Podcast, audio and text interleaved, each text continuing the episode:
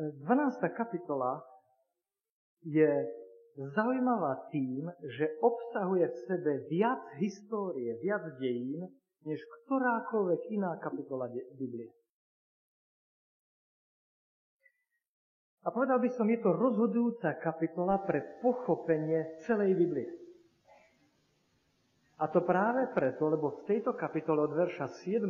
po verš 9. sa hovorí o vzbure v nebi. Čom spočíva problém, ktorý tu máme? Ak nepochopíme, v čom je problém, tak riešenie, ktoré ponúkame, sa mi neúčinkom. Ak lekár nevie, aká je diagnóza, no tak ako bude liečiť? A práve nepochopenie toho, v čom spočíva problém vesmíru, a že teda ten problém je vesmírny, nie lokálny. Ľudia, ktorí vám povedia, o spasenie sa moc nemusíte trápiť, stačí, keď e, budete správne vyslovať Božie meno. Ale prosím vás, zjavenie 12. kapitola ukazuje, že problém je, sa týka celého vesmíru. Je problém vo vesmíre, pretože niekto zle vyslovoval Božie meno alebo nesprávne? No, vidíte, problém je podstatný a my sa k tomuto ešte vrátime. Prvne, že e, sa pustíme priamo do výkladu textu, chcel by som vás upozorniť na súvislosť, to znamená na kontext. Prvne, než príde text, príde kontext. To znamená súvislosť, ktorej sa nachádza. V zjavení sa totiž vyskytuje jedna zaujímavá črta vôbec v Jánových epištolách, v Jánovom diele, to isté máte v Evangeliu Jána, niečo, čo ja nazývam dvojsmernosť. Že máte určitú časť písma, ktorá je zhrnutím a uzavretím toho, čo bolo predtým, a zároveň je to výhľadkou na to, čo príde ďalej. Napríklad teraz ma napadá len tak, nemám to v poznámkach, ale v Evaníliu podľa Jána v druhej kapitole e, Ján končí správu o tom, keď už hovorí, zborte tento chrám, ja ho za tri dní postavím, končí tým, že teda ľudia nepochopili, čo chcel povedať, učeníci tiež nepochopili, hovorí Ján, my sme si až dodatočne spomenuli, čo tým myslel. A v 23. hovorí, keď Ježiš bol v Jeruzaleme na Veľkú noc, uverili v Neho mnohí ľudia, lebo videli divy, to je zaujímavé, u Jána krásne vždy. Ľudia, ktorí videli na základe divov, nikdy dlho nevydržali pri Ježišovi. Ján to krásne ukazuje, všetci nakoniec odišli, ktorí prišli kvôli divom, v 12. a 13. kapitole zvlášť, 13. to budeme mať, že z vody na konci budú skutočne znamenia, moc, divy a zázrak. No. A Ján pokračuje, ale Ježiš im neveril, pretože on poznal všetkých, nebolo potrebné mu hovoriť, čo je človek. Zajímavá slovná hračka je, ľudia v Ježiša uverili, ale Ježiš im neveril. Ježiš sa im nezveril, hovorí niektoré preklady. Viera nie je len niečo prijať intelektuálne. Oni boli presvedčení, že tento Ježiš je zvláštny človek. To je neobvykle, niečo také sme nevideli. Ale viera je aj zveriť sa niekomu. Odovzdať sa niekomu. To je typický Ján. A potom príde ďalšia kapitola a tam v tej kapitole je čo? Tretia kapitola Jánova. Príbeh o Nikodémovi. Prichádza Nikodém a hovorí, vieš, ja som pozeral tie divy, a prišiel som k záveru, to nie je len tak. Ty nie si obyčajný človek, ty si poslaný od Boha. A Ježiš mu hovorí, čo? Čo mu hovorí Ježiš? To, čo ty potrebuješ, to je nervíce znalosť. Vidíte, ako tento, tieto dva verše uzatvárajú to, čo bolo predtým. Prichádza Mária a hovorí, nemajú vína. Hovorí, prečo ty ideš za mnou? Mi prišla moja hodina. A potom zostáva pokyn v nebie, tak robí niečo. Ráno zatvára. Ježiš vedel. Ježiš bol na nebeskom rozvrhu. Podľa nebeského cestovného poriadku fungoval. On vedel, čo je človek. Prichádza Nikodém, tu máte. Tu máte ilustráciu toho, čo ja Dvojsmerná pasáž. Jednou zatvára a nové začína. V kapitole prichádza za ním žena, hovorí, choď zavolaj muža. No, ja nemám manžela. Správne si povedal. Dobre. Piatich si mala, ten, s ktorým žiješ, nie je to právoplatné. V Čechách by povedali na psí známku. Ježiš, krásna ilustrácia toho. A to máme aj zjavení. Napríklad v 3. kapitole zjavenia, verš 21. Tomu, kto výťazí, dám sedieť so sebou na svojom tróne, ako aj ja som zvíťazil a sedím so svojím otcom na jeho tróne. Tretia kapitola, verš 21. To je ten dvojsmerný verš. Uzatvára listy a čo je opakujúcou sa témou všetkých listov, spomínate si, keď sme to preberali, alebo keď ste počúvali? Kto zvíťazí? Kto zvíťazí? Kto zvíťazí? Uzatvára listy a hovorí, tomu dám čo? Sedieť na tróne, ako ja som zvýťazil a sedím zotom na tróne. Začína sa 4. kapitola a 5. O čom je? 4. 5. kapitole reč? Videnie Božieho trónu? Ježiš Kristus. No, otec na tróne sedí Ježiš Kristus. No a než sa pustíme do kapitoly 12. Musíme si uvedomiť, že tu nám nastáva určitý zlom. Spomente si na štruktúru a ak ju nemáte, tak je možno, myslím, už som tam, Jane, máš? odniesol štruktúru, aby ste mohli si ho kopírovať. V 12. kapitole máme určitý zlom knihy zjavenia, pretože doteraz sme mali historickú časť.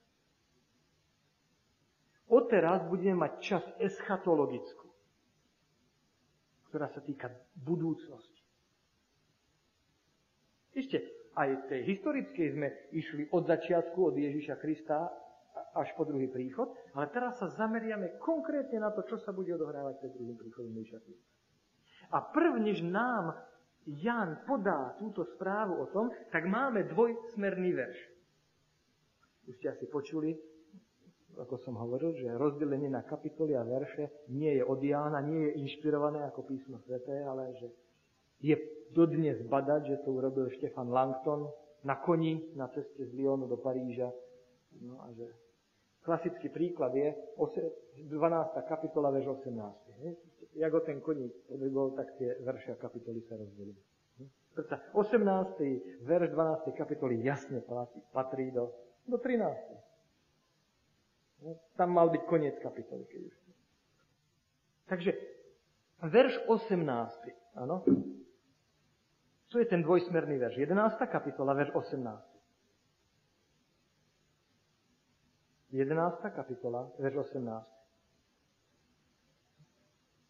12. kapitola sa neči, nezačína 12.1, ale sa začína dvojsmerným veršom. Potrebujeme uzavrieť jednu sekciu, ktorú sme skončili. Rozhnevali sa národy.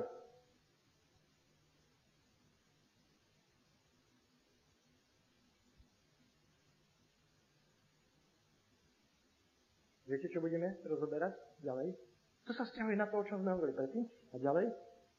kapitola 12 a 7, 12, 17, prepáčte, 12, 17, Zach sa roznieval na ženu a odišiel bojovať s ostatnými z jej semena. 13. kapitola. Prenasledovanie. 14. kapitola. 12., 13., 14. kapitola je tu ten hnev. Draka, boj s národami. Ďalej tam máme, prišiel tvoj hnev,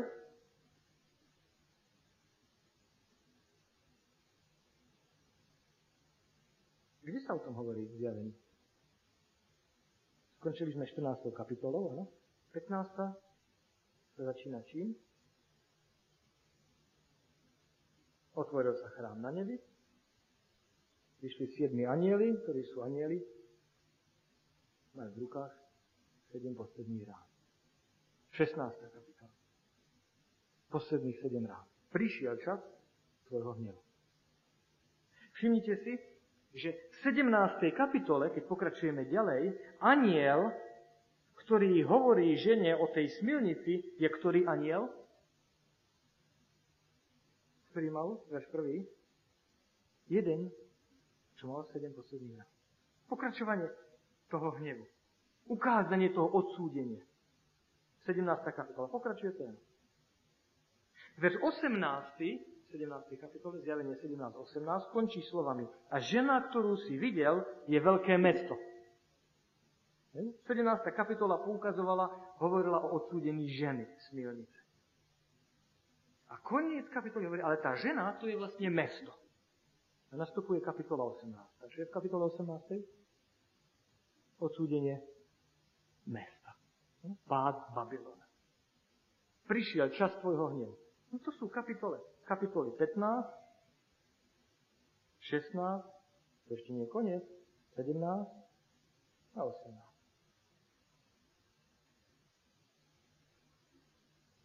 Čas súdiť, vraciam sa späť do 11. kapitoly až 18. Čas mŕtvych, aby boli súdení, alebo čas súdiť mŕtvych. Kde to nájdeme? V kapitole 20. aby dostali svetý odplatu, aby si dal odplatu svojim sluhom, prorokom a svetým. Tým, ktorí sa boja tvojho mena. Nájdeme to? Niekde zjavení? 21. 22. kapitola. Aby boli zničení, skazení tí, ktorí kazia zem. To máte 19. kapitola, pretože chronologicky tam to zapadá. 19. kapitola, tam jak zvoláva ptákov nebie spotená veľkú hostinu. Tam je zničený vyplný. Čiže vidíte, že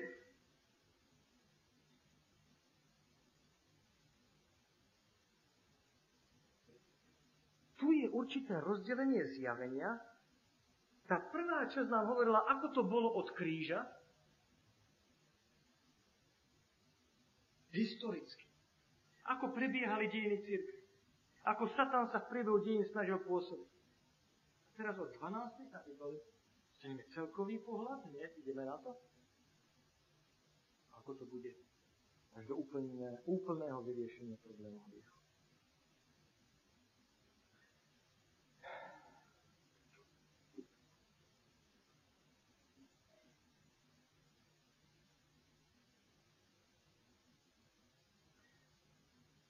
Snad ešte, čo sa týka kontextu alebo súvislosti toto.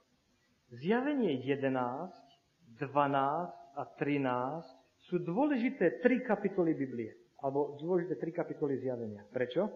Sú to jediné tri kapitoly, kde v Novom zákone sa vyskytuje číslo 1260 rokov. 11., 12. a 13. kapitole. Toto majú spoločné. Spomínate si, no, v kapitole 11 sa hovorí, že Božie slovo bolo prenasledované, že Božie slovo nemohlo zaznieť. Za chvíľku budeme meditovať nad tým, čím to je, že v dejinách kresťanskej cirkvi dochádza k takému odpadnutiu. Satan sa bude snažiť pôsobiť a zvádzať cez prenasledovanie, 13. kapitola, potom cez zvody odpadnutia. Čím to je, že ľudia budú zvedení? No, pretože Božie slovo nie je mu dané to prominentné miesto, ktoré mu patrí. Jediná šanca, ako nebyť zvedený, je dať Božie slovo na to správne miesto. To hovorila 11. kapitola. 12. kapitola ukazuje, ako církev bojuje, výťazí a padá. To zase v závislosti na vzťahu ku slovu Božiemu. A 13. kapitola nám zase hovorí, posledná kapitola, kde sa nachádza 1260 dní a rokov, o opozícii, ktorá proti tomuto Božiemu slovu je. A povedal by som autoritatívnej opozícii. Pretože pre nás, kresťanov, Božie slovo je určitou autoritou. A 13. kapitola hovorí, že sa tu postaví iná autorita, autorita, ktorá je ešte nad písmom. Veľmi zaujímavé. Nad písmom nemôže byť žiadna autorita. Pretože to skončí tragicky, hovorí zjavenie. Pán Boh varuje svoje deti. Ak dáte niečo nad písmo, to je tragédia. Spomínate si na 11. kapitolu, keď sme ju vysvetľovali? Na francúzsku revolúciu? Tam sa tiež čo si dalo nad písmo, čo? Môj rozum. Problém, ktorý dnes máme. 14. kapitola budeme hovoriť, že posledné varovné posolstvo, ktoré Pán Boh posiela tomuto svetu je bojte sa Boha. Neznamená bojte sa, traste sa, nech sa vám klepú kolena. Ján, práve Ján, ktorý napísal zjavenie, 1. E, Jána 4.18 hovorí, že strach a láska nejdu spolu. Bázni nie je to láska. Buď máte strach, a potom nemáte lásku. Alebo máte lásku, a potom nemáte strach.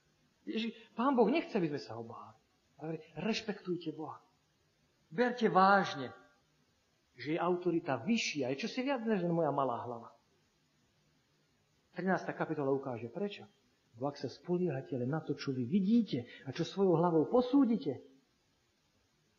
13. kapitola povie, oheň z neba spadne. A, a všetci šli. Celá. Jak jedno, jak jedno stále. Prečo? Pretože sa spoliehali na to, čo videli. Ich autorita boli ich zmysly. Viete, koľkokrát to dneska počúvam? Nemôže byť zlé. Nemôže byť na to nič zlé, keď mne to robí takú radosť. Ja som mal. Ja to posúdim, či je to správne, morálne správne, alebo morálne závadné.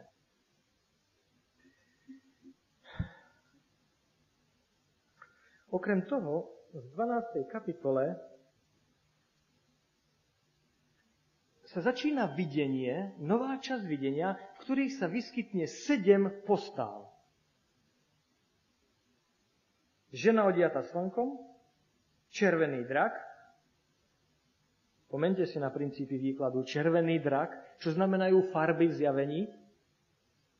Neznamenajú farby, ale znamenajú vlastnosti, kvalitu. Hej? Nemôžne, nemôžne, už dneska to nehrozí, ale ja som zažil, a asi niektorí z vás tiež, že ľudia vykladali červený drak, no to je Rusko. Jednoduché. Rozumiete, to je folklór, to nie je exegéza, to nie je výklad. Čiže žena odiata slnkom, červený drak, chlapec, ktorý sa narodil, šelma z mora,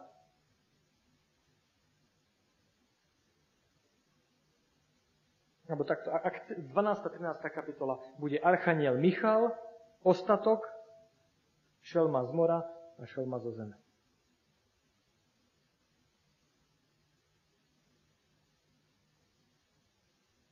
V 13. kapitole sa nám predstaví odboj proti Bohu. A ten odboj bude vo forme falošnej trojice. Nesvetá trojica. Drak, šelma a falošný prorok. Prečo? Pretože Pán Boh sa nám predstavuje ako svetá trojica. Otec, Syn a Duch Svetý. Budeme mať proti sebe Otca svetiel, Otca pravdy a Otca lži.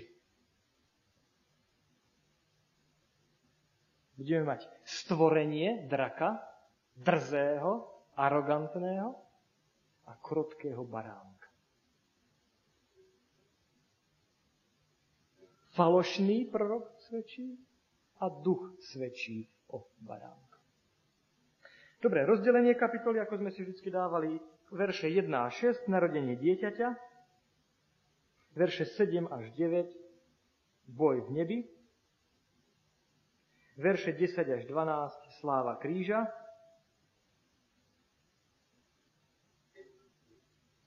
a verše 13 až 17 je požehnanie a záchrana církvy. Hovorím, 18. verš by mal patriť už do 13. kapitoly. To je úvod k ďalšiemu videniu. Takže 12. kapitola sa nám začína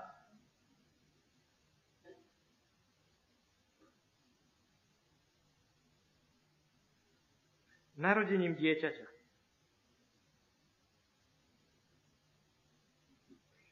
Zase potrebujeme sa preniesť do kontextu Blízkeho východu, čo znamenalo narodenie chlapca v tej dobe. Viete o tom, že ak žena rodila dievčatá, že vtedy to bol dôvod, aby sa človek s ňou rozviedol. Pretože určite s ňou niečo nie je v poriadku. Narodenie chlapca to bol dôvod oslavy. narodenie sa chlapca. Ale to nie je obyčajný chlapec. Tento chlapec to je ten, na ktorého každá matka v Izraeli To je ten, ktorý, ktorého príchod bol zaslúbený v raji. 1. Mojíšova 3.15. To je od tej doby, čo Adam z Evou zrešil. On bol, to je ten, ktorý je ten zaslúbený vykupiteľ. To je ten, ktorý rozdrtí hlavu hada.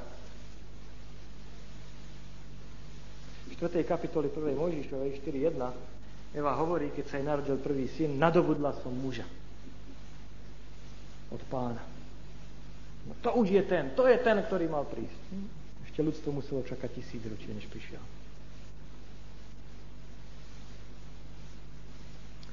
Dobre, prvý verš hovorí, ukázal sa veľký div na nebi. Všimnite si, 12.1 pokračuje tam, kde skončila 11. kapitola, verš 19. Žena odjata slnkom, mesiac bol pod jej Žena znamená písme čo? Církev.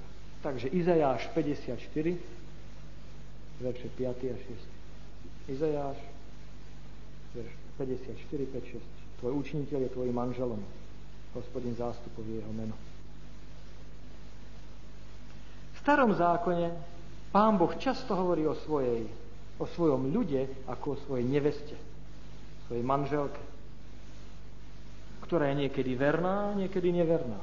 Ale to je obraz, ktorý je čitateľom Biblie znám. Potom tu máme výraz oddiata slnkom. Stojí na mesiaci. Tým sa chce ukázať, že narodením Ježiša nastáva v dejinách cirkvi určitý predel.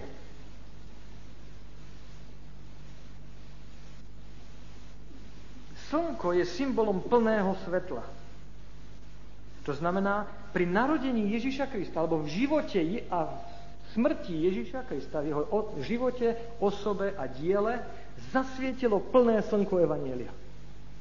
Ak chcete vedieť, aký je Pán Boh, tak sa podívajte do života, diela a do smrti Ježiša Krista. Ale zároveň, že svieti plné svetlo Evanielia, lásky Božej, už v minulosti ľudia mohli vedieť niečo o Pánu Bohu. Pretože mali svetlo odrazené, odrážané svetlo, svetlo mesiaca. A to je symbolom obetného systému, alebo systému ceremoniálneho, ktorý čiastočne odrážal Boží charakter. Ukazoval, akým spôsobom Pán Boh priniesie spasenie.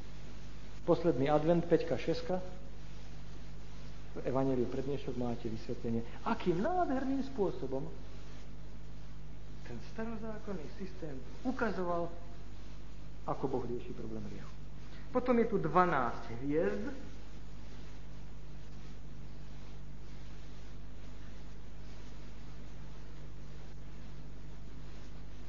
Dvanáct je symbolom cirkvi.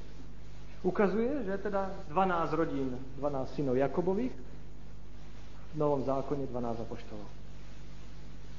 A verš druhý ukazuje, kedy sa to stane. Má nastať pôrod. Verš 5 ukazuje, o koho išlo, o, aké chla, o akého chlapca ide. Porodila syna, chlapca, ktorý bude pásť všetky národy železným prútom. O koho ide? Druhý žalm. O koho? Jasne o Ježiša Krista.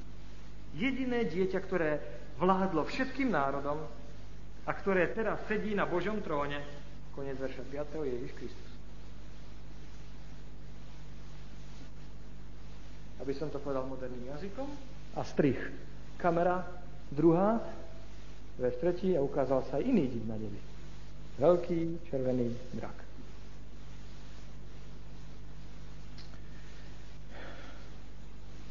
Mnoho hlav, sedem hlav,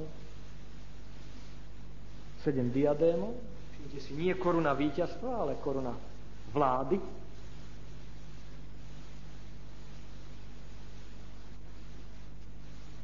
Jeho chvost vliekol tretinu nebeských hviezd. Keď sme hovorili o číslach v Biblii, ja som to nepovedal pri všeobecných princípoch, ale určite som to hovoril, keď sme hovorili o trúbeniach. Tretina môže znamenať značná časť. Keď sa hovorí o trúbeniach, tak vždycky trúbenia zasahujú jednu tretinu. Jednu tretinu zeme, jednu tretinu mora. No, značnú časť.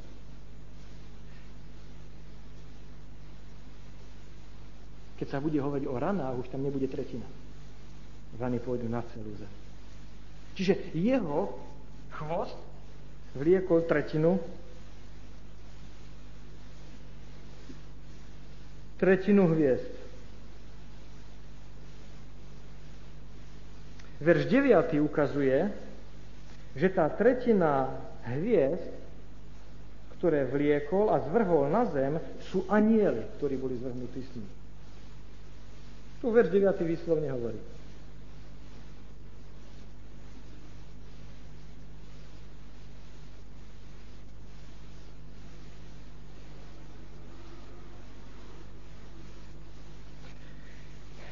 Keď sa povedal drak, čo si predstavili čitatelia, ktorí poznali starý zákon? Izajáš. Áno. Nepriateľ. Izajáš 27.1, Leviatán, Job 40.15, Žán 74. Všetky tieto draky, tieto príšery predstavujú vždy nepriateľa. Dobre, a kto je tento nepriateľ? Je to jasne nepriateľ. Tam sa to stiahuje na Egypt, na Asýriu, na Babylon. Príšera, drak. Kto je tento nepriateľ? Verš 9. jasne vysvetlí, kto to je. Všimnite si, väčšina obrazov v 12. kapitole je vysvetlená priamo v texte. Pretože pochopenie 12. kapitoly bude kľúčové pre pochopenie toho, čo príde. Preto písateľ sám, no povie jedna tretina viesť, ale v 9. verši povie, to sú anieli. Povie, narodil sa chlapec, ale to je ten chlapec, ktorý železným prútom bude pásť národy. Každý, kto pozná druhý žalm, vie presne, o čom je reč.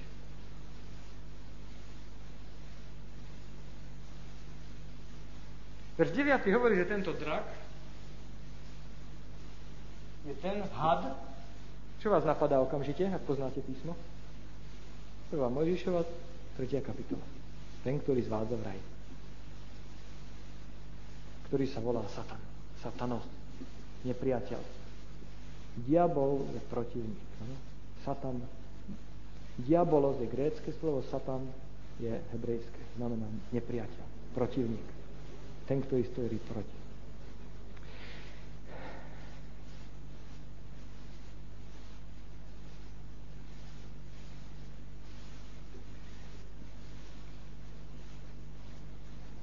Verš 4. ešte ukazuje na to, že Satan sa snaží zničiť dieťa, ktoré porodila žena.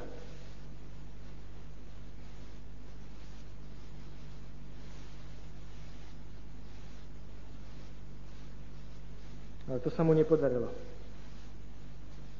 Satan snaží sa zničiť Ježiša hneď pri narodení, spomente si na Herodesa a na jeho rozkaz zahubiť každé malého, každého malého chlapca, ale Jozef odchádza do Egypta a tým je zachránený. Ježiš Kristus. Tým, čo Herodes koná, naplnil dve proroctvá. Jednak o zármutku matiek a jednak o tom, že Ježiš Kristus bude povolaný z Egypta.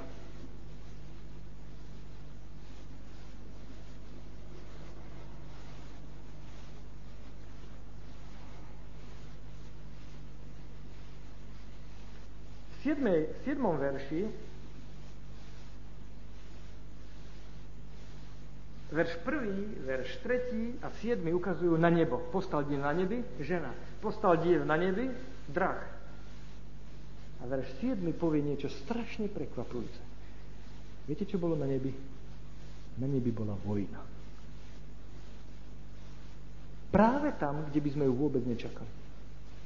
Všade inde nie tam. Posledné miesto, kde by ste čakali, že niečo také bude. Celý problém sa začal kde? Pri Božom tróne. A kto s ním začal? Diabol, Satan. Z Biblie je jasné, Ezechiel 28. kapitola, verš 14, že tento Satan bol kedysi zastierajúcim cherubom v Božej prítomnosti. Ezechiel 28.15 hovorí, že tento cherub bol stvorený dokonalý, to znamená, Boh nenesie vinu na boji, ktorý tu nastal. Táto bytosť, ktorá je tu nazvaná diabolos a satan, no, protivník a nepriateľ, bola stvorená ako Lucifer. Luxferior znamená nositeľ svetla. Je to niečo v satanovi, čo sa zmenilo. Že je tu zlo. Všimnite si, Boh nie je priamo zodpovedný za zlo ale zlo začína sa v jeho prítomnosti. A preto v jeho prítomnosti aj sa musí vyriešiť. Spomente si na mnohé náznaky v svetiňovej službe. Tým, že bolo odpustené na nádvory individuálnemu hriešnikovi, bol vyriešený problém hriechu? Nie.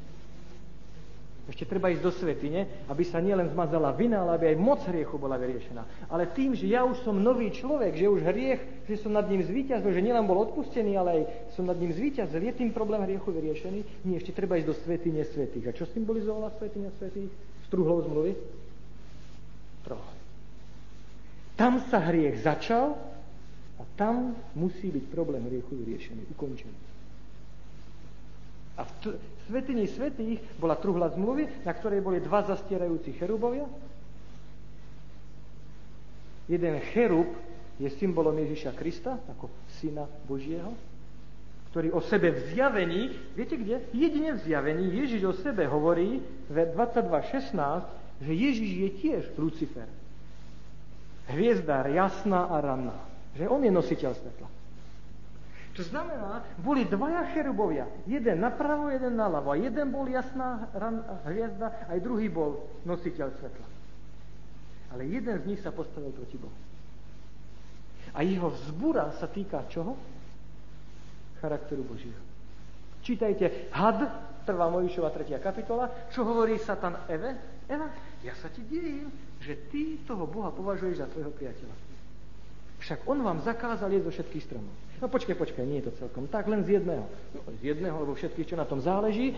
Podívaj sa, ak by ťa mal skutočne rád, tak ti nezakazuje nič. Skutočná láska znamená, všetko je dovolené, ako spieva Elán. No? Nikto ti nepovie nie. Všimnite si, útok hada v 1. Mojšovej 3. kapitole je jasne na Boží charakter. Zaujímavé, že Luther hovorí, v zjaveniu ja nerozumiem. To nie je kresťanská kniha. Je tam príliš veľa toho, čo mu nikto nerozumie a príliš málo o Kristu. Zaujímavé, zjavenie začína sa slovami, toto je odhalenie zjavenie Ježiša Krista. Viete, čo bol jeden z dôvodov, prečo Luther hovorí, že nerozumie knihe zjavenia? Pretože keď prichádzame k 12. kapitole, Luther hovorí, Niektorí cirkevní otcovia fantazírovali, že v nebesiach bola akási vojna.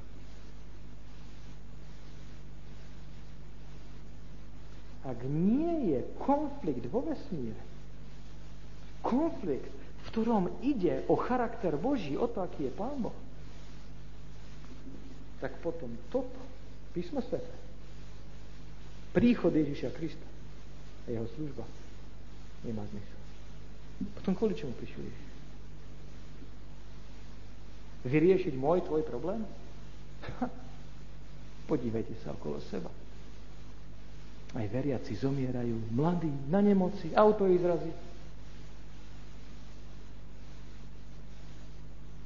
Jediný zmysel toho všetkého, čo Pán Boh robí, je, ak dáva tým odpoveď na to, čo Satan zniesol ako obvinenia proti Bohu hneď v raj. A ešte za 15 sekúnd, aby som ukončil. Všimnite si, toto je jediná vojna v histórii, pri ktorej neboli žiadni mŕtvi. Akým spôsobom rieši Pán Boh tento konflikt? Veľmi demokraticky. Povie, Satan, ak myslíš, že máš pravdu, dáme ti možnosť to dokázať. Tu je jedna planéta, dokáž to na nej. Boh pracuje na základe dôkazov. Pán Boh mohol jednoducho povedať, Satan, ty nemáš právo klásť žiadne otázky, nič stavať sa proti mne. Ja som Bohom vesmír. A to je presne to, z čoho Satan obvinuje Boha. Ty riadiš vesmír na základe svojej sily a autority, ako veľký šéf. A všetci sa musia podriadiť. A v ďalšom budeme študovať o tom, ako je dôležité v kresťanstve riadiť sa dôkazmi. Nie pocitmi, nie ako sa mi to zdá, nie väčšinou, 13. kapitola, divila sa celá zem a išli všetci. Jedným smerom. Riadiť sa dôkazmi. Dobre, pretože je potrebné, aby ste sa išli ubytovať. Tu skončíme a hebrejský spôsob vyjadrovania. To znamená, najprv sa načrtne celkový obraz a potom sa vracia písateľ, aby dával jednotlivé detaily. To znamená, 7. verš nie je chronologicky zaradený tam, kde sa to stalo. Áno? Postal boj na nebi, to nehovorí, čo sa stalo po tom, čo e, Ježiš Kristus bol vytrhnutý k Božiemu trónu. Klasický príklad tohto hebrejského spôsobu vyjadrovania by ste našli napríklad e, v druhej knihe Jozuovej, keď e, tí vyzvedači prichádzajú do Jericha a hovoria z Racha. Áno? Keď moderný človek to číta, tak si povie, počkaj, tak oni sa s ňou najprv dohodli o červenom povrátku, až potom jej vysvetľujú, o čo sa jedná. Ano? Ale to nie, to je hebrejský spôsob, že najprv sa načutne skica, a potom sa vráti, dá sa detail a potom sa pokračuje. To presne máme v 12. kapitole. Ano? To je typický hebrejský spôsob vyjadrovania. Najprv všeobecný, potom jeden detail vypichnutý tom strede a potom bude pokračovať z verša 13. dej tam, kde skončil na konci verša 6. Ale čo je zaujímavé je, že vo veršoch 10 až 11, zvlášť v 10. verši, sa hovorí o kríži Kristovom.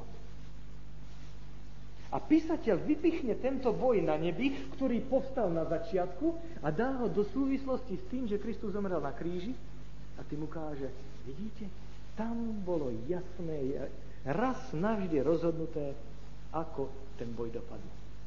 Takže aby sme sa vrátili späť k myšlienke, ktorú sme rozoberali. Pán Boh nie je priamo zodpovedný za zlo, on stvoril dokonalú bytosť, ale anieli v nebesiach majú možnosť vybrať si medzi dvoma alternatívami.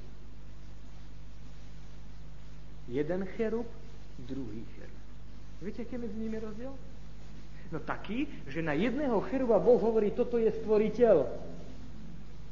A ten druhý cherub je stvorená bytosť. A Izajáš nádherne ukazuje, 14. kapitole, že tá stvorená bytosť, e, Lucifer si povedal, ale však ja nie som o nič horší, než tam ten popravici. Prečo ja by som nemohol mať takú istú poctu, priazeň? No, pretože pícha, e, svoj tvrdohlavosť, vysoká mienka, nikdy nemajú logiku. Keď Pán Boh mu nohovára, len sa zatvrdí a máme, máme Ale všimnite si, o čo ide Pánu Bohu? O vedomé rozhodnutie sa medzi dvoma alternatívami. Anieli sa rozhodujú, na ktorú stranu sa postavia v tom konflikte. A jedna tretina si vybrali túto alternatívu. Na základe čoho? Vám poviem. Na základe toho, čo im sa tam nabulikal.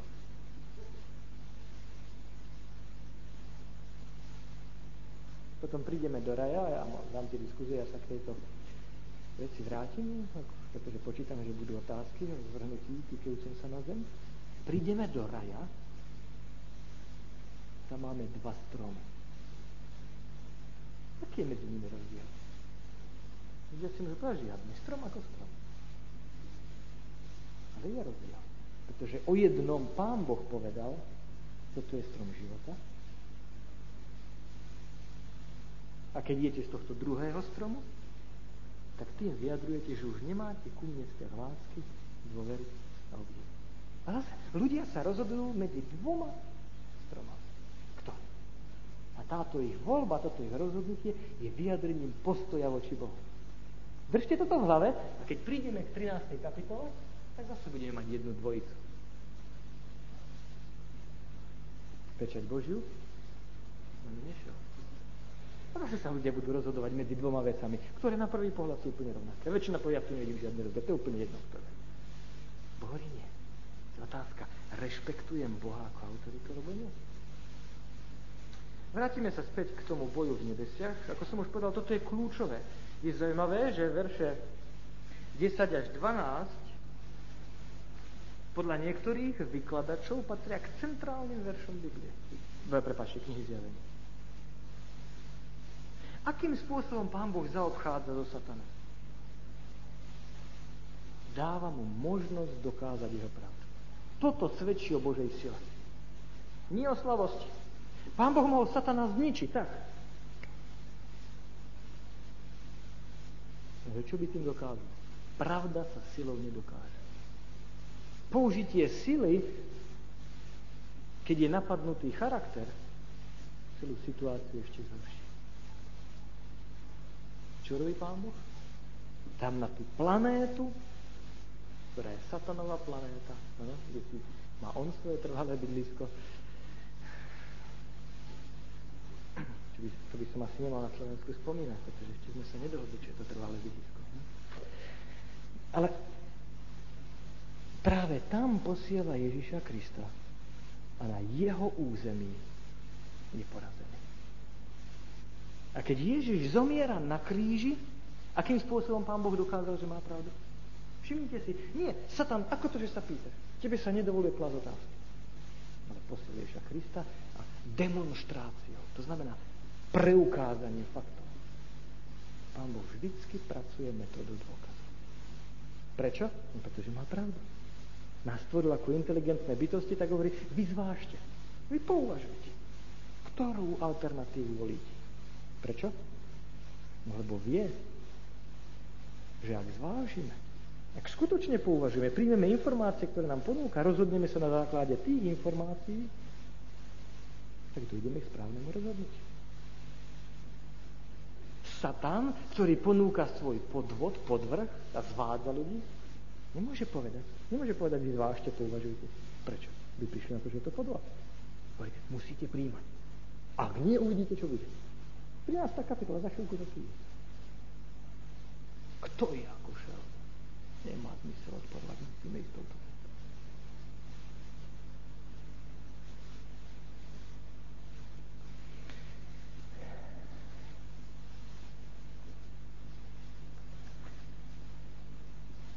Verše 10 až 12 sú teda vložka.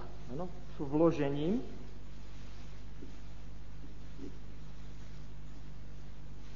Viete, to je niečo nádherné a v zjavení to tak často vidíte, sa mi páči, jak tá kamera, hej, ten strich sa mi páči. Kamera ide na škaredé veci, hrozné, protivné, ktoré nám spôsobujú bolesť, zármutok. Ale Pán Boh nikdy nedovolil, aby tá kamera tam bola príliš dlho. Pretože by nás to zmalomyslelo. A hneď je strich a kamera ide niekde inde. Väčšinou v nebesiach, kedykoľvek kamera ide hore, na, väčšinou v zjavení, kedy kamera ide hore na nebo, je radosť, plesanie. Kedy kamera ide dole na zem, zápasy problém. Ale tu máme zápas, potom verše 10 až 12, Ján zmení scénu a povzbudí nás. Aj keď Lucifer bojoval, postavil sa proti Bohu, je tu nás spôsob, ako nad ním zvíťaziť. Nie my, nie v našej sile, nie na základe našich schopností, zásluh, nášho výkonu, na základe toho, čo sa stalo na kríži. Tam Ježiš Kristus, ktorý prišiel ako malé dieťa na tento porazil satana na jeho území.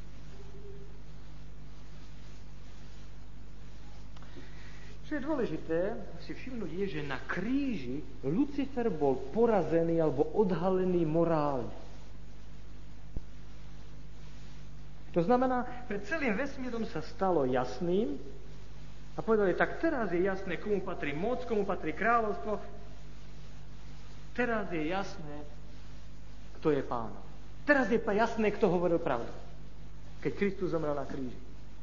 A chcem vás vyzvať, povedzte, čo je na smrti Ježíša Krista?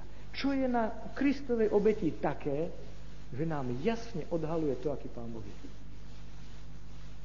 A v rámci toho, o čom sme diskutovali pred pár dňami, by som sa pýtal, čo je na smrti Ježiša Krista také, že to znamená koniec zákonníctva.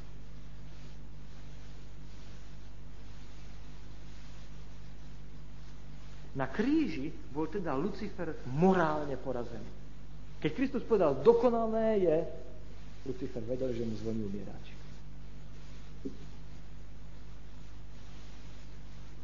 A pretože vôbec zbúra proti Bohu nemá logiku. No? Zlo je iracionálne. Prosím vás, môže niekto si myslieť, kto nie je Bohom, že bude hrať Boha? Že sa bude hrať na Boha a že to dobre dopadne?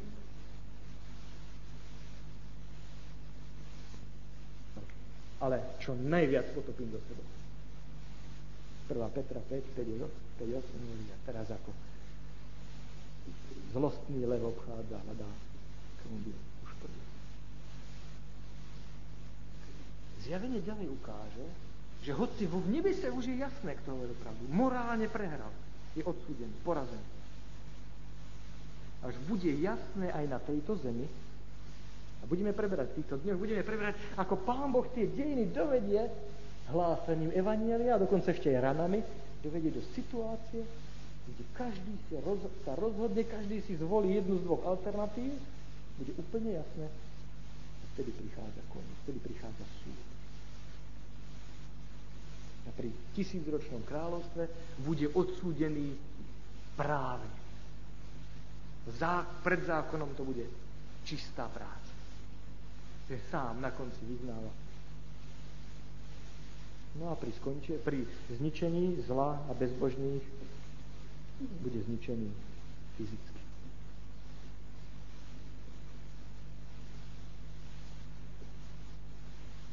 Veľmi dôležitý je verš 11. Tu na teológia prechádza v prax a oni zvíťazili nad ňou. Viete, čo je nádherné? Že každý, aj ten najslabší človek má možnosť zvíťaziť nad satanom vďaka tomu, čo Kristus vykonal. Aj ten najslabší z nás, z nás je silnejší než satan.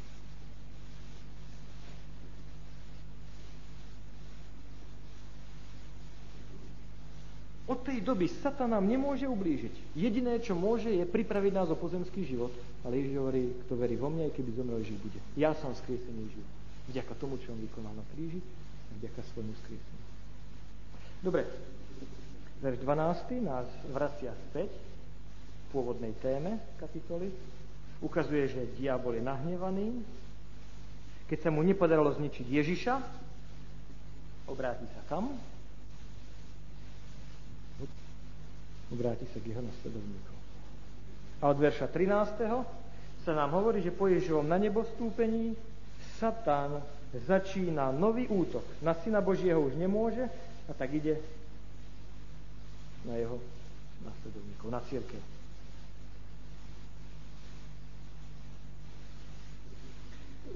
Čím Satan prichádza vždycky? Ako s prvou alternatívou? Ako odradiť ľudí od nasledovania Ježa Krista? Spomente si na uh, Matúša. Čím prichádza prvé? Prenasledovanie. Sila. Verš 14. sa nám hovorí, žena dostáva dve krídla. Krídla orla sú, viete, čo sú symbolom v Biblii? Čo každému židovi ako na krídlach orlice. Čoho sú symbolom? Ochrany.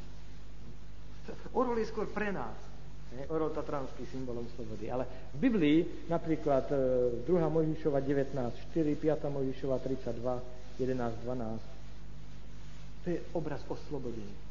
Pán Boh pomáha církev, stará sa o církev. No a prvýkrát v tejto 12. kapitole sa nám sa tu stretávame čas, časy a polčasu. Je zaujímavé, že verš 14 hovorí, že odletela na púšť. Nám púšť sa zdá ako niečo, čo je symbolom, kde nie je žiadny život.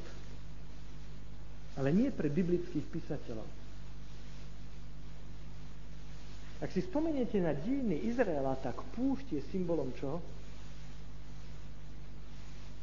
Božej starostlivosti. Tam, kde boli všetky také nepriaznivé podmienky, Pán Boh sa o nich tak predivne postaral. Satan svoj hnev obracia na církev, aby ju prenasledoval, aby jej uškodil. Boh sa stará. A púšť je tu symbolom toho, že je to miesto výživy, no Pán Boh im dáva mannu, miesto starostlivosti, ochrany a miesto takého súkromia, by som povedal Stánok bol postavený kde? Na púšti, aby, sa, aby mohli lepšie komunikovať s Pánom Bohom. Napríklad Hozeáš, Ozeáš 2. kapitola, verš 14, pekne ukazuje, ako starozákonní písatelia chápu púšť.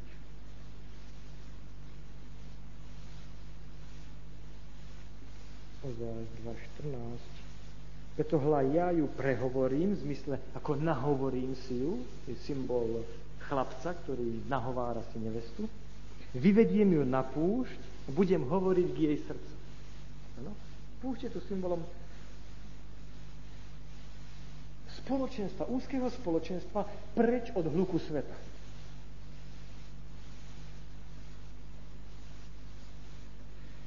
A to nám ukazuje, že aj keď Satan sa snaží prenasledovaním zničiť církev a Božích nasledovníkov, Pán Boh im vždycky dáva tiché miestečko, kde sa o nich postará, kde majú odpočinok, starostlivosť a výživu. A tak to bolo aj v dejinách církve. Aj keď zúri prenasledovanie, ale vždycky sa nájde pre církev určité miesto. 13. verš ďalej ukazuje, že teda 14 že to prenasledovanie nezničilo verných. A preto v 15. verši Satan zmení stratégiu. Ak nepomôže prenasledovanie, tak čo príde? No, príde tá potopa. Satan, lebo had pustil rieku, vodu, za ženou, aby odniesla rieka. Neviem, či si spomínate, predchádzajúcich kapitolách, keď sme rozoberali tie trúbenia a hovorilo sa v treťom trúbení, že spadla hviezda, ktorá obrátila vody na horkosť. My si hovorili, že to je symbolom, to je ozvena príbehu Izraelcov putujúcich po púšti, prichádzajú k Mára a voda, ktorú prvú, prvú vodu z Egypta stretávajú, majú, je horká ktorý sme si hovorili, riešenie je v tom, že Pán Boh im ukázal na drevo. A to drevo urobilo vodu sladkou. A to trúbenie, sme si hovorili, ukazuje, že v dejinách cirkvi, keď církev zavrhla to drevo, rozumej ten kríž, tak tá voda im zhorkla. Tie pravdy spôsobili duchovnú smrť. Viete, keď mi Satan neúspeje prenasledovaním, tak vonkajším nepriateľom, tak príde aké? Príde čo? príde falošné učenie, falošná pravda. Snáď vieroučné odpadnutie to dosiahne. A to je to, čo bude ohrozovať církev a ako bude Satan pracovať. Ďalej.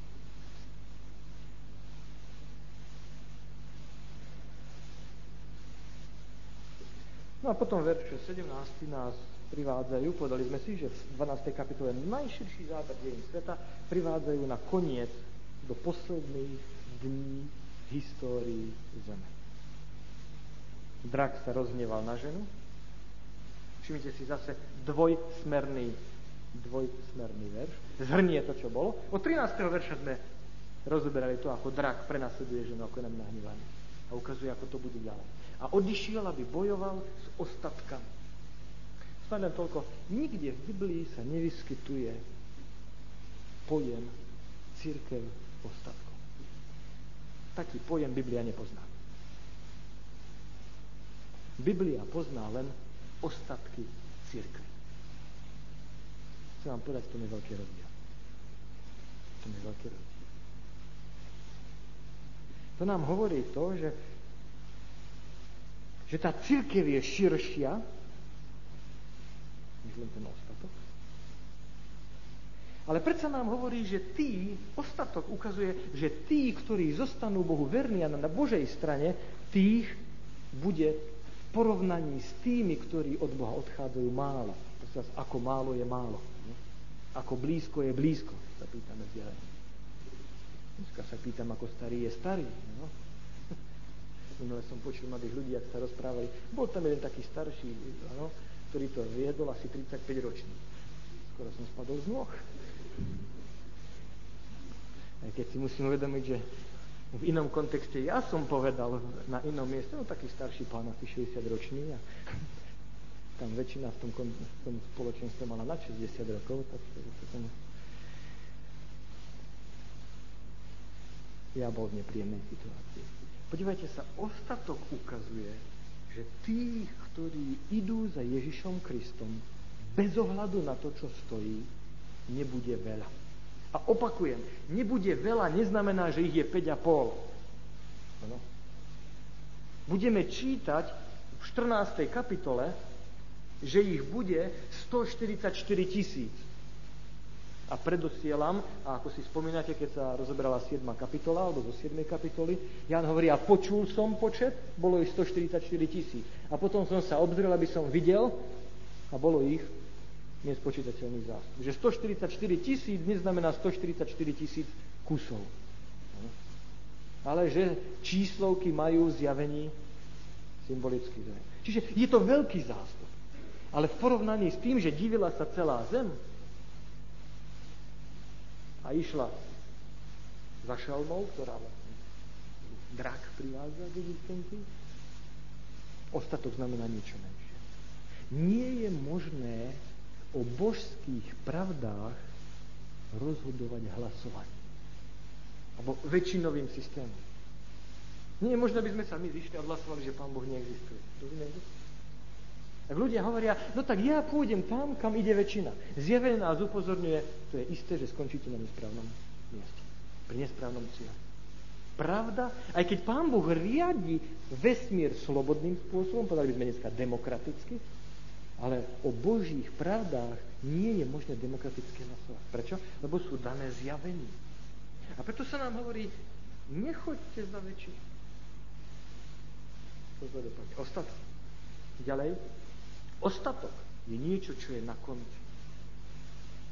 Slovo ostatok znamená, to, slova, to je ten koniec látky, ktorý zostal na bale.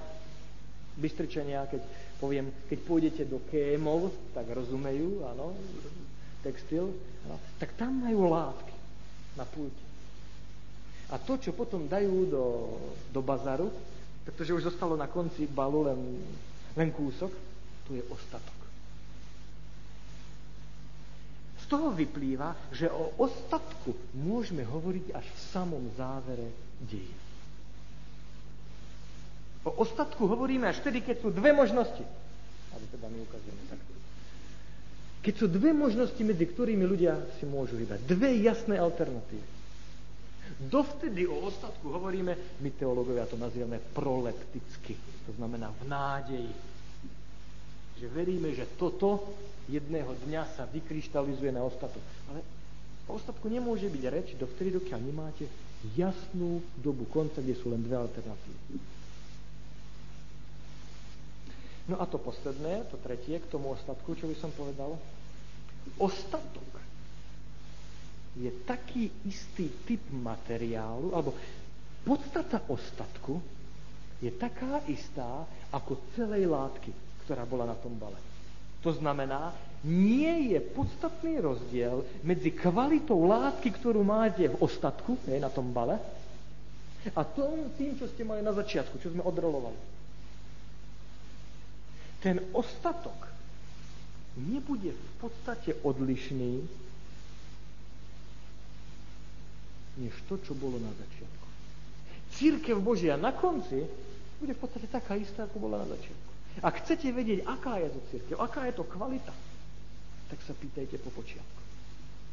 A dneska sme to už aj počuli, že 14. kapitola hovorí, že to, čo Pán Boh posiela ako svoje záverečné, posledné varovné posolstvo, nie je nič nové pod To je väčšie evanílium. To je evanílium, ktoré je tu už dávno. Väčšie.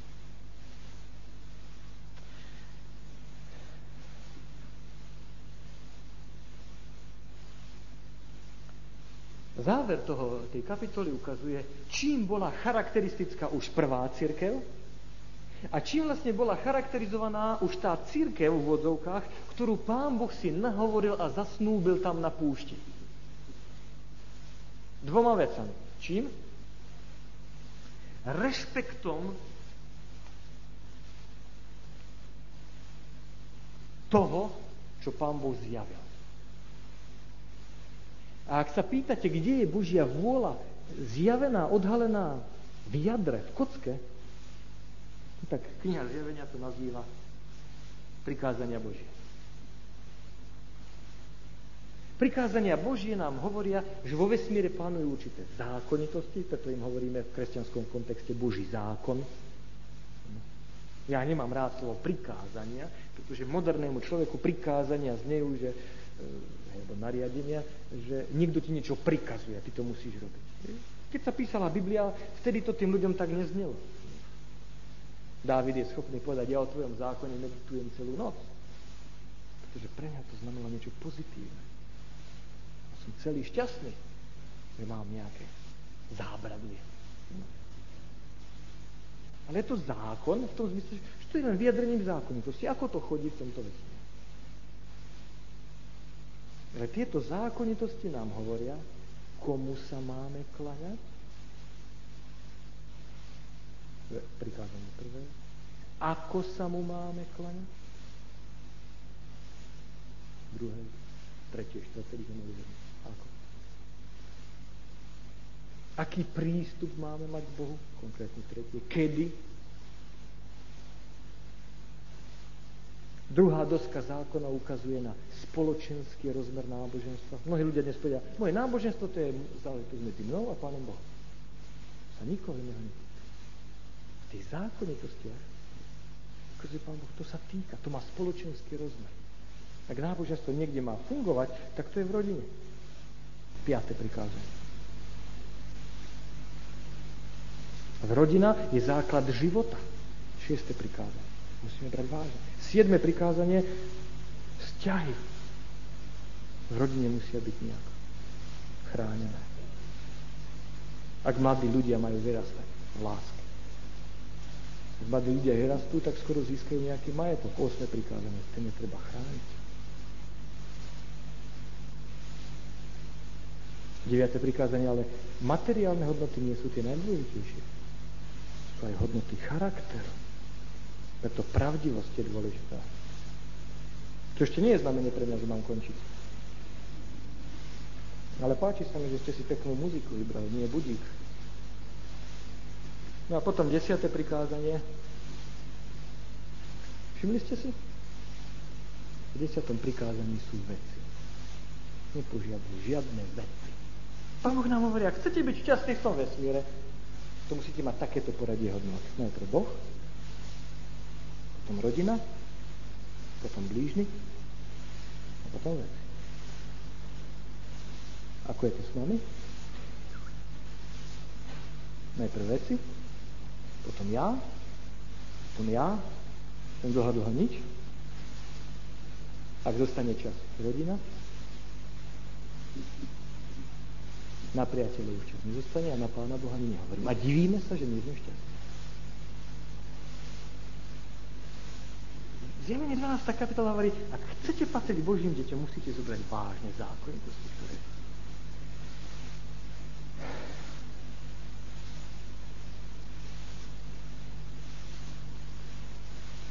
Samozrejme, zákon, zákonitosť je poslušnosť, akokoľvek je dôležitá. Ak by neboli vyvážené vierou a vzťahom k Ježišovi Kristovi, tak vedú ľudí k studenému zákonníctvu. Preto ukazuje Zjavenie 12. kapitola. To, čo Satan neznáša, čo mu najviac vadí, čo ho najviac drážde, irituje, to je tá vyváženosť tí, ktorí ma poznajú, by vedeli, aby som povedal radšej vybalancovanosť. No, Viete, to je ten balans. Spravdu má Luther, už som vám to dneska hovoril, ak niečo je isté o nás, kresťanov, to je to, že sme ako oslove. Že na jednu stranu spadne. To zlé, čo hriech v nás narušil, to je vedomie vyváženosti. Proste vždycky nám to uletí na jednu stranu do jednej priekopy. Do nejakého extrému to uletí.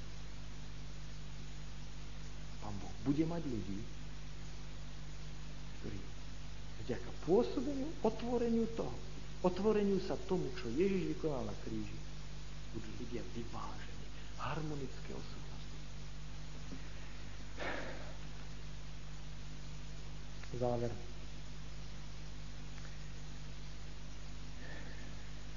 Každý z nás má určité potreby. Spo- duchovné, spoločenské, fyzické, intelektuálne. Pán Boh chce tieto potreby naplniť. Nie je možné tieto potreby plne naplniť na individuálnej úrovni. A preto nám dáva spoločenstvo. Potrebujeme jeden druhého. Potrebujeme jeden druhého ako korektív. Potrebujeme načúvať jeden druhého. Potrebujeme konfrontovať svoje názory s tým druhým. Ale keď hľadáme spoločenstvo, kam chceme patriť, to, čo hovorí 12. kapitola, to dôležité, na čo by sme mali hľadieť a hľadať je nie len, kde ja sa cítim dobre, nie len, kde počúvam to, čo mne vyhovuje, čo sa mi páči, ale predovšetkým aspekt pravdy, vernosti, kde Božie veci sa berú vážne. A kde Božie veci sa verú vážne, je to dokázané, dosvedčené tým, že sa berie vážne zjavená Božia vôľa, Boží zákon, Božie slovo,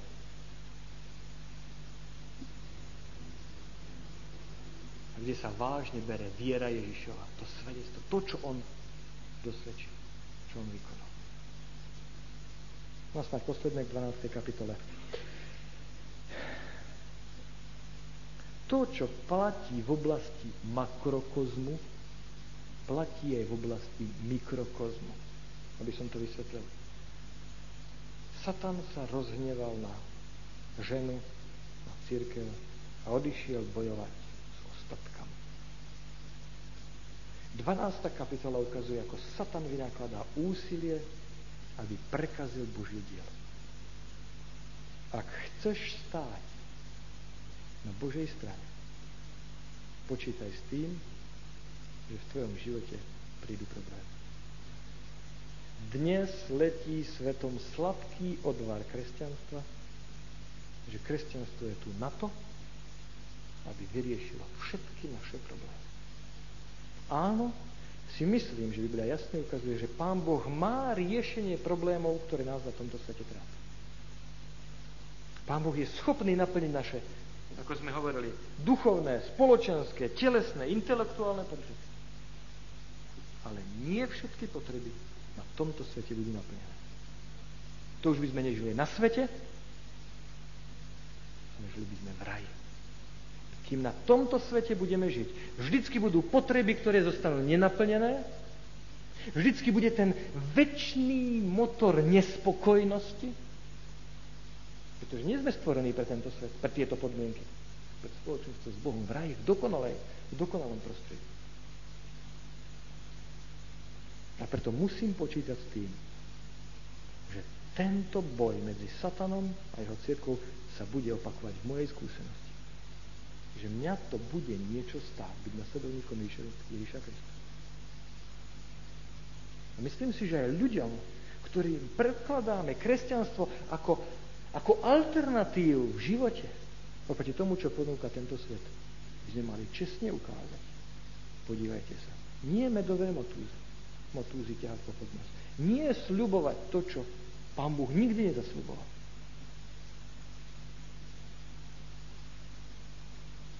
Budú problémy, budú ťažkosti, bude zápas. Ten zápas nebude ľahký. Ale verš 11. Oni zvíťazili je možné v tomto zápase zvíťaziť. Pán Boh sám dáva silu. Nechce od nás nemožné.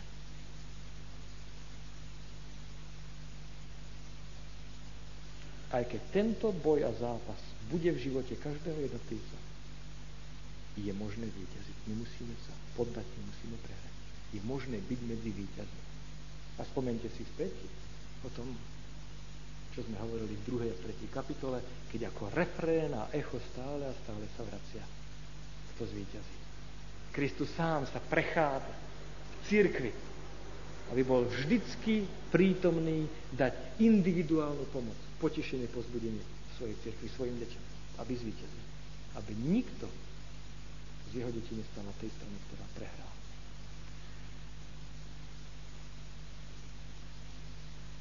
Zostávame len jedinec. Všetci spoločne zažovali, aby sme sa nenechali odradiť ničím v tomto svete a živote. Aby sme stali na Božej strane.